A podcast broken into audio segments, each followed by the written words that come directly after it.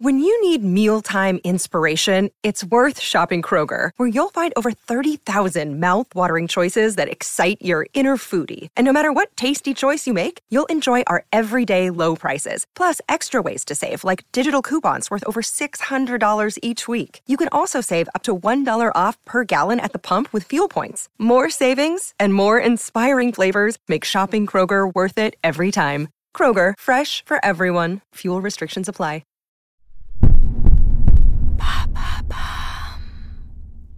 Salut, c'est Madame Meuf. Eh ben dites donc, vous avez vu maintenant il y a le virus de la tomate. Il faut cueillir le jour présent, mais il faut plus cueillir les tomates. Allô Vous avez 102 nouveaux messages. En ce 15e jour de grève,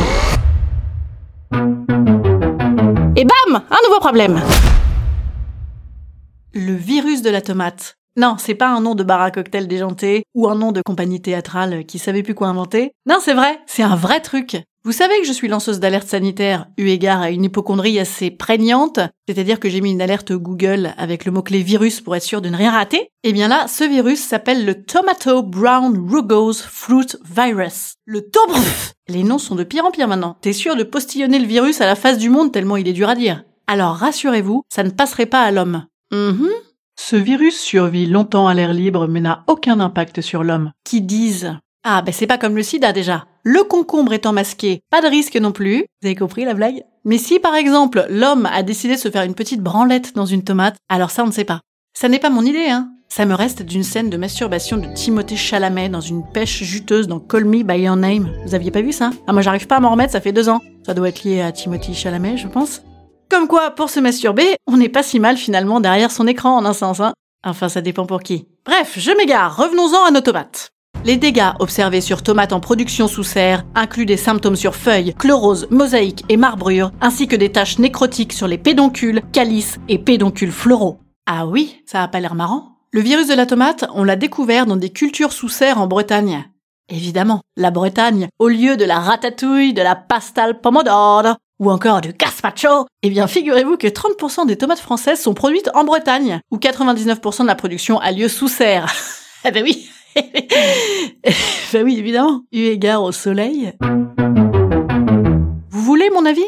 Je pense qu'elle a pris un petit coup de froid, la tomate. La pauvre vieille, elle est à Center Park toute l'année. Normal qu'elle soit fragilisée au moindre courant d'air, hein, d'autant qu'en Bretagne, il fait beau plusieurs fois par jour, et donc euh, l'inverse également. Alors, quel est aujourd'hui le scénario catastrophe? Le fruit contaminé perd toutes ses qualités gustatives, le rendant impropre à la consommation. Ah ben alors elles sont déjà contaminées depuis quelques années les tomates. Ah ben faut les prévenir chez Leclerc et chez Intermarché, c'est pour ça qu'elles ont pas de goût leurs tomates. Allez, rassurons-nous, avec un peu de chance, on pourra traiter ça au folle pelle. C'est un fongicide ultra toxique qu'on utilise sur les vignes de l'Est de la France pour éradiquer l'équivalent de la mycose du pinard en gros. En même temps, vu que là-bas il y a que du sylvaner et du gewürztraminer, on s'en fout, c'est dégueulasse. Et rassurons-nous également, ça nous fera toujours un nouveau hashtag balance ta jardinière. Instant conseil. Instant conseil. Instant bien-être. Instant bien-être. Je vous conseille de ne plus lire la presse. Ou alors de la lire en vous cachant les yeux. Ou alors de faire vos courses en vous cachant les yeux. Ou alors de manger en vous cachant les yeux. Par contre, je vous conseille de continuer à m'écouter. Vous avez vu, je suis une véritable source d'information à la pointe de l'actualité. Je vous dis à demain